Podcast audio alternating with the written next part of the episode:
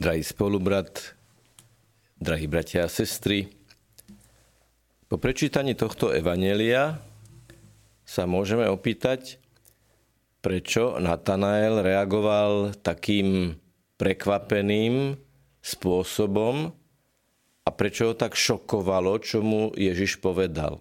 Pretože on vlastne konvertoval a uznal Ježiša, že on je skutočne Boží syn. Ale čo mu Ježiš povedal? Povedal mu, že ty si pravý Izraelita, v ktorom nie je tlesti a povedal mu, že ho videl pod figovníkom.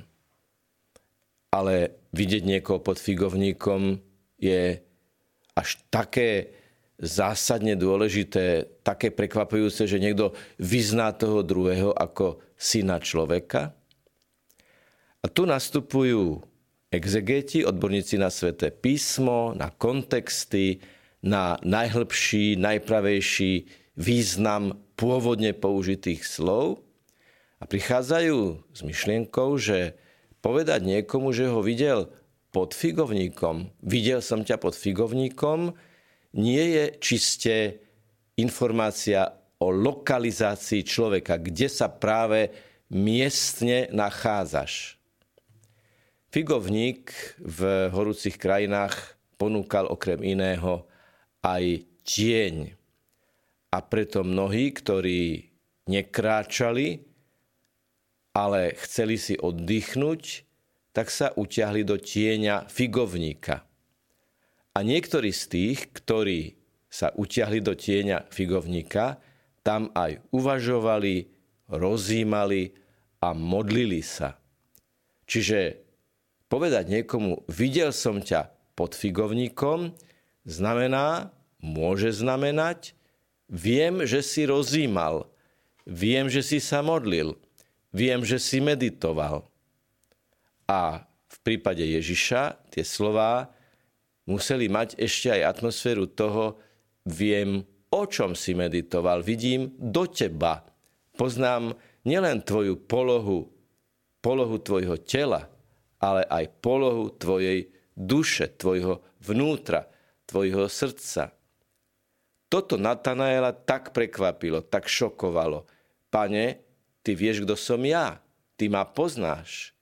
Ty vieš, čo je vo mne. Ty poznáš hĺbku môjho srdca.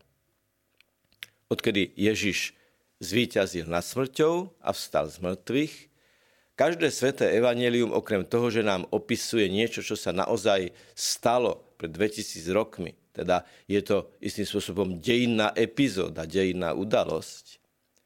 Odkedy Ježiš stál z mŕtvych, každý tento príbeh sa stáva aj živým slovom pre prítomnú chvíľu a živým posolstvom pre ľudí, ktorí ho počúvajú vo svojom reálnom čase a reálnom priestore.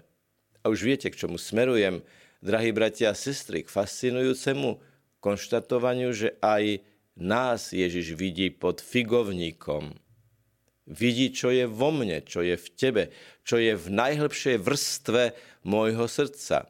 A ešte raz to poviem, tak ako to povedal svätý Augustín, pane, ty ma poznáš lepšie, ako ja poznám sám seba. Ty vidíš do mňa hĺbšie, ako vidím sám ja do seba. Čiže Ježiš ma pozná. Ježiš vie, čo je vo mne. Ježiš vie, s čím sa trápim. Ježiš vie, čo ma teší. Ježiš vie, čo plánujem. Jednoducho dokonale ma preniká svojim pohľadom. Ale je to pohľad revízora, kontrolóra, policajta. Je to nejaká pasca, že nás Ježiš chce nachytať, keď sme zlí. To nie je pohľad informatívny, že Ježiš sa chce informovať. To je pohľad lásky, ktorá nás udržuje v jestvovaní, ktorá v nás udržuje vo viere. Je to tvorivý pohľad. Ježiš nás vidí svojim láskyplným, tvorivým pohľadom. A viete, čo v nás vidí najintenzívnejšie? Možno tú skrytú vrstvu svetosti a dobroty, ktorá je v každom jednom z nás bez výnimky. Možno príliš veľa hovoríme o hriechu, alebo ešte lepšie to budem formulovať, možno popri tom, že správne hovoríme v polohe kajúcnikov o hriechu, by sme mali rovnako veľa hovoriť o potenciáli dobra a svetosti, ktorý je v nás. Uznávajú, že sme hriešnici a uznávajú, že naše, na naše hriešnosti spočíva Ježišov milosrdný a tvorivý pohľad, uznajme, príjmime a verme tomu, že Ježiš z nás chce vylúbiť maximum lásky, ktorá je v nás. A to samozrejme nemusí byť nič bombastické, nič hlučné, nič plošné.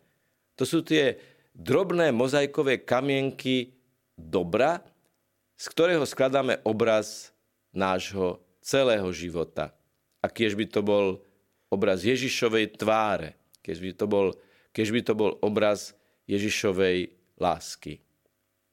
Máme teda pred sebou tento piatočný deň, neopakovateľný jedinečný deň, ktorý sa za jeden deň stane súčasťou dejín, nezvratne, neodmysliteľne, všetko to, čo do ňoho vyžiaríme, sa navždy zachová ako niečo, čo sme urobili. A takto deň po dní vlastne Ježišovi hovoríme, chceme hovoriť, Pane, vieme, že nás vidíš pod figovníkom, vieme, že a veríme a vyznávame, že vieš, čo je v nás, ale nie je to pre teba len informácia, ale ty stále túžiš, aby sme boli viac, aby sme boli hĺbší, aby sme boli lepší, aby sme boli láskavejší. Spomeňme si na mladíka, ktorý Ježišovi povedal, pane, ja všetko zachovávam, všetko robím a možno, že to hovoril s takým uspokojením, ba seba uspokojením. A Ježiš sa na ňo s láskou pozrel, teda aj na ňo sa pozrel, aj jeho videl pod figovníkom a povedal mu, ešte čo si ti chýba. A takto Ježiš na nás pozerá, vidí náš vnútorný potenciál dobra, lásky, svetosti a hovorí, ešte čo si ti chýba. Poď vyššie, poď hĺbšie, poď jasnejšie, poď dôslednejšie žiť svoj život.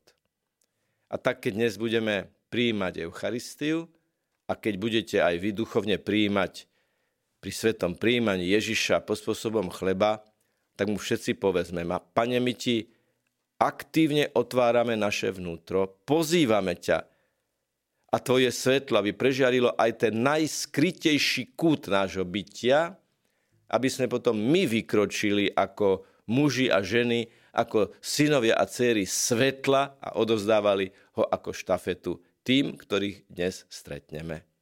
Nech je pochválený Pán Ježiš Kristus. Vypočujte si aj ďalšie zaujímavé podcasty. TV Lux nájdete na deviatich samostatných kanáloch, kde na vás čakajú relácie s pápežom Františkom, kázne, modlitby, prednášky, biblické podcasty, rozhovory, inšpiratívne epizódy na pár minút, svedectvá či podcasty určené pre deti.